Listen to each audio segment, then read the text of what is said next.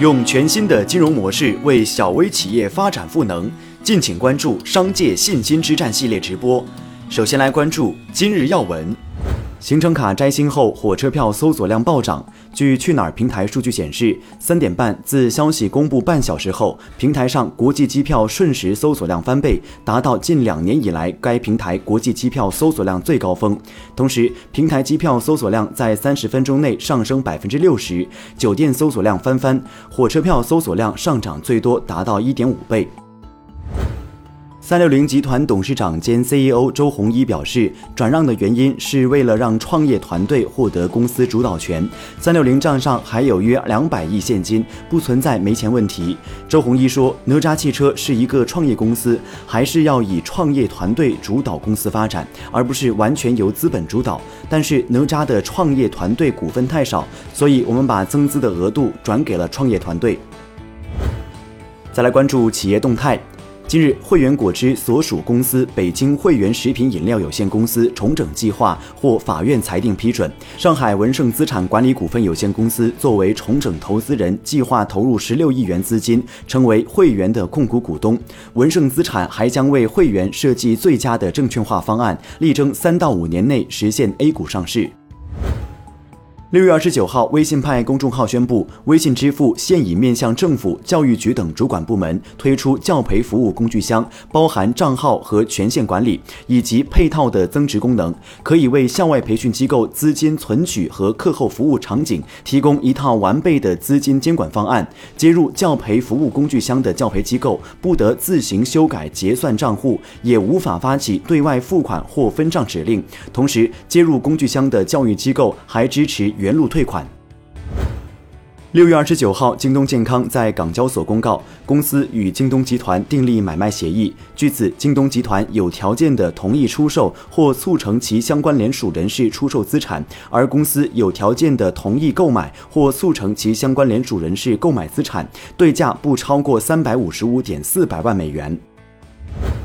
从无印良品处获悉，该品牌与中日合资摩托车品牌新大洲本田联合推出的速 MS 零一电动车即将在中国上市。据无印良品官方消息，无印良品速 MS 零一电动车将于七月四号零点在微信小程序“无印良品出行”以及新大洲本田京东官方旗舰店正式开启预售，具体售价将在预售当日公布。六月二十八号，美国证券交易委员会指控数十名安永审计人员在美国注册会计师道德部分考试中作弊，且在 SEC 执法期间，公司对上述不当行为的证据有所隐瞒。安永方面接受指控，并同意支付一亿美元来为自己的错误买单，并表示将采取额外措施来提高合规性。除去缴纳罚款外，安永还被要求聘请两名独立顾问来弥补缺陷。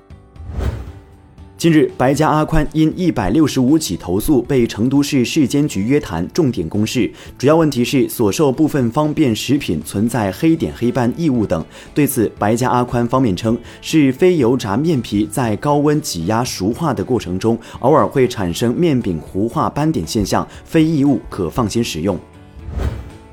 苹果公司副总裁、大中华区董事总经理葛跃表示，苹果公司自身的运营排放已实现碳中和，并承诺到二零三零年在产品整个生命周期实现碳中和。目前，全球已有二百一十三家生产合作伙伴承诺使用百分之百可再生能源生产苹果产品，产品制造苹果总碳排放中占比最高的部分。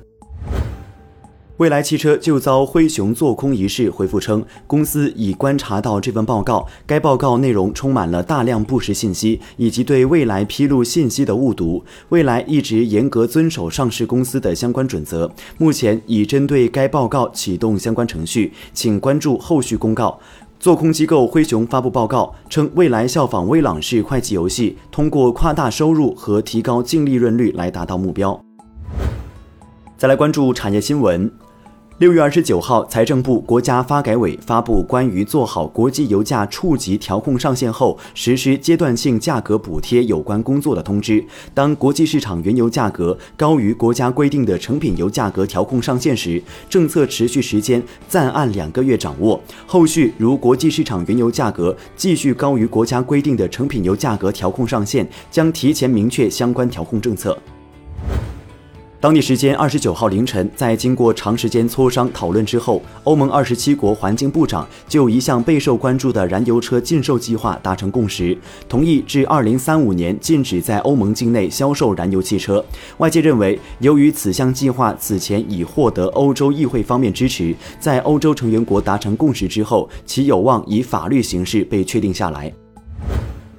最后，再把目光转向海外。当地时间二十七号，津巴布韦储蓄银行宣布将本国基准利率提升至创纪录的百分之两百，同时，金政府正式将美元重新引入作为法定货币，以平养三位数的通胀以及稳定汇率。